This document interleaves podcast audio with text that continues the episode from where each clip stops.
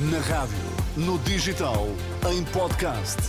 Música para sentir, informação para decidir.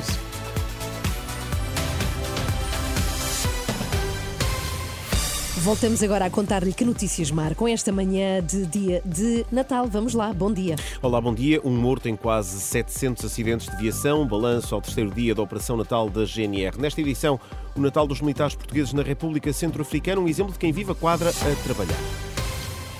Ao terceiro dia, a GNR confirma a primeira morte da Operação Natal. De acordo com a capitão Lígia dos Santos, porta-voz da Guarda Nacional Republicana, foram registados 684 acidentes, dos quais resultaram uma vítima mortal e 17 feridos graves. A responsável sublinha, por outro lado, que no curso da operação foram detidos 140 automobilistas por conduzirem com taxa de álcool considerada crime. 24.494 condutores fiscalizados Destes, 268 foram detectados a conduzir com excesso de álcool Uh, e destes 268 que conduziam com excesso de álcool, 140 foram detidos por conduzirem com uma taxa de álcool no sangue uh, crime, considerada crime, ou seja, igual ou superior a 1,2 gramas por litro. Foram ainda detectadas e detidas 56 pessoas uh, por conduzirem sem habilitação legal adequada para o veículo que se encontravam a conduzir. A capitão Lígia dos Santos, ouvida por Henrique Cunha, e o balanço das últimas 24 horas da Operação Natal da Guarda Nacional, Republicana, da Guarda Nacional Republicana, com a primeira vítima mortal então confirmada ao terceiro dia de reforço do patrulhamento nas estradas portuguesas. E Portugal precisa de mais dois centros de cirurgia cardíaca para reverter o atual quadro de estagnação da atividade cirúrgica.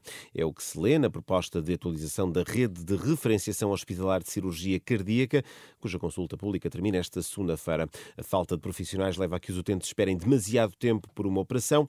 O coordenador da proposta, Felipe Macedo, admite à Renascença que a criação de novos centros de cirurgia cardíaca pode atrair mais médicos estamos a pensar em criar dois centros, um centro de cirurgia cardíaca novo no norte e um centro de cirurgia cardíaca novo no sul. Pois os locais vai depender dos hospitais e das condições logísticas e, obviamente, também de existirem recursos humanos de cirurgiões cardíacos para abraçarem este projeto. Sendo que nesta é... altura não há cirurgiões suficientes. Cirurgiões não há assim muitos, também, embora ao criarem-se dois centros novos, de certa forma também vai criar uma dinâmica própria e as coisas acabam por se organizar. Filipe Macedo, coordenador das propostas de revisão das redes de referenciação hospitalar de cirurgia cardíaca, aqui em declarações à jornalista Anabela Góis período para consulta pública destas propostas termina esta segunda-feira. Escolas em risco de ficarem sem diretor no próximo ano letivo, consequência da limitação de mandatos que obriga os diretores a deixarem o cargo. De acordo com o Jornal de Notícias desta segunda-feira, mais de 200 diretores escolares deverão abandonar o cargo por terem atingido o limite de mandatos. Os baixos salários desincentivam a adesão aos concursos. As associações de diretores escolares reclamam uma valorização das carreiras. Patriarca de Lisboa alerta para o aumento da pobreza e das dificuldades dos portugueses, considerando-as considerando sinais de um país que dificilmente consegue estar à altura de dar uma vida digna aos seus cidadãos. Na sua mensagem de Natal, Dom Rui Valério lembrou também que as guerras em curso são sinónimo de retrocesso civilizacional. Chegamos ao Natal com a amarga sensação de que o projeto de civilização, inaugurado pelo próprio nascimento de Jesus Cristo, e maturada ao longo dos séculos, está a regredir. As guerras em curso na Ucrânia, no Médio Oriente ou na República Centro-Africana, a crise ecológica mundial, a tragédia do não acolhimento dos migrantes, são sintomas disso mesmo. Dom Rui Valério, que dirigiu-se aos que vivem esta quadra no aconchego da família, mas também aos que passam uh, o Natal a trabalhar, é precisamente o caso das forças destacadas em missões internacionais. Na República Centro-Africana estão mais de 200 militares portugueses, longe das famílias nesta época. Através das novas tecnologias, do longe se faz perto, como explica a Renascença o alferes Pedro Cerdeira conseguimos ter noção se os nossos familiares em Portugal se estão bem e também eles ficarem descansados com a nossa segurança e bem-estar.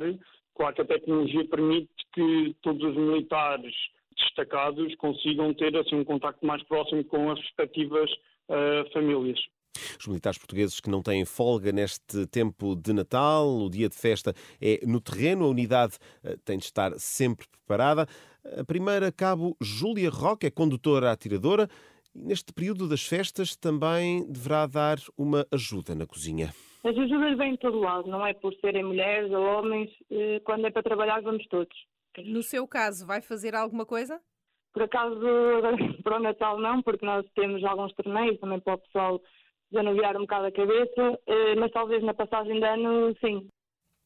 Testemunhos dos militares portugueses destacados na República Centro-Africana, ouvidos pela jornalista Liliana Monteiro, são dois exemplos de quem passa o Natal a trabalhar longe da eh, família. A fechar esta edição às nove, os combustíveis mais caros a partir de hoje, mais 3 cêntimos e meio no gasóleo, mais 2 cêntimos na gasolina, uma subida que inverte as descidas das últimas oito semanas. Desta vez o mercado justifica o aumento dos combustíveis com a subida do preço do barril do petróleo.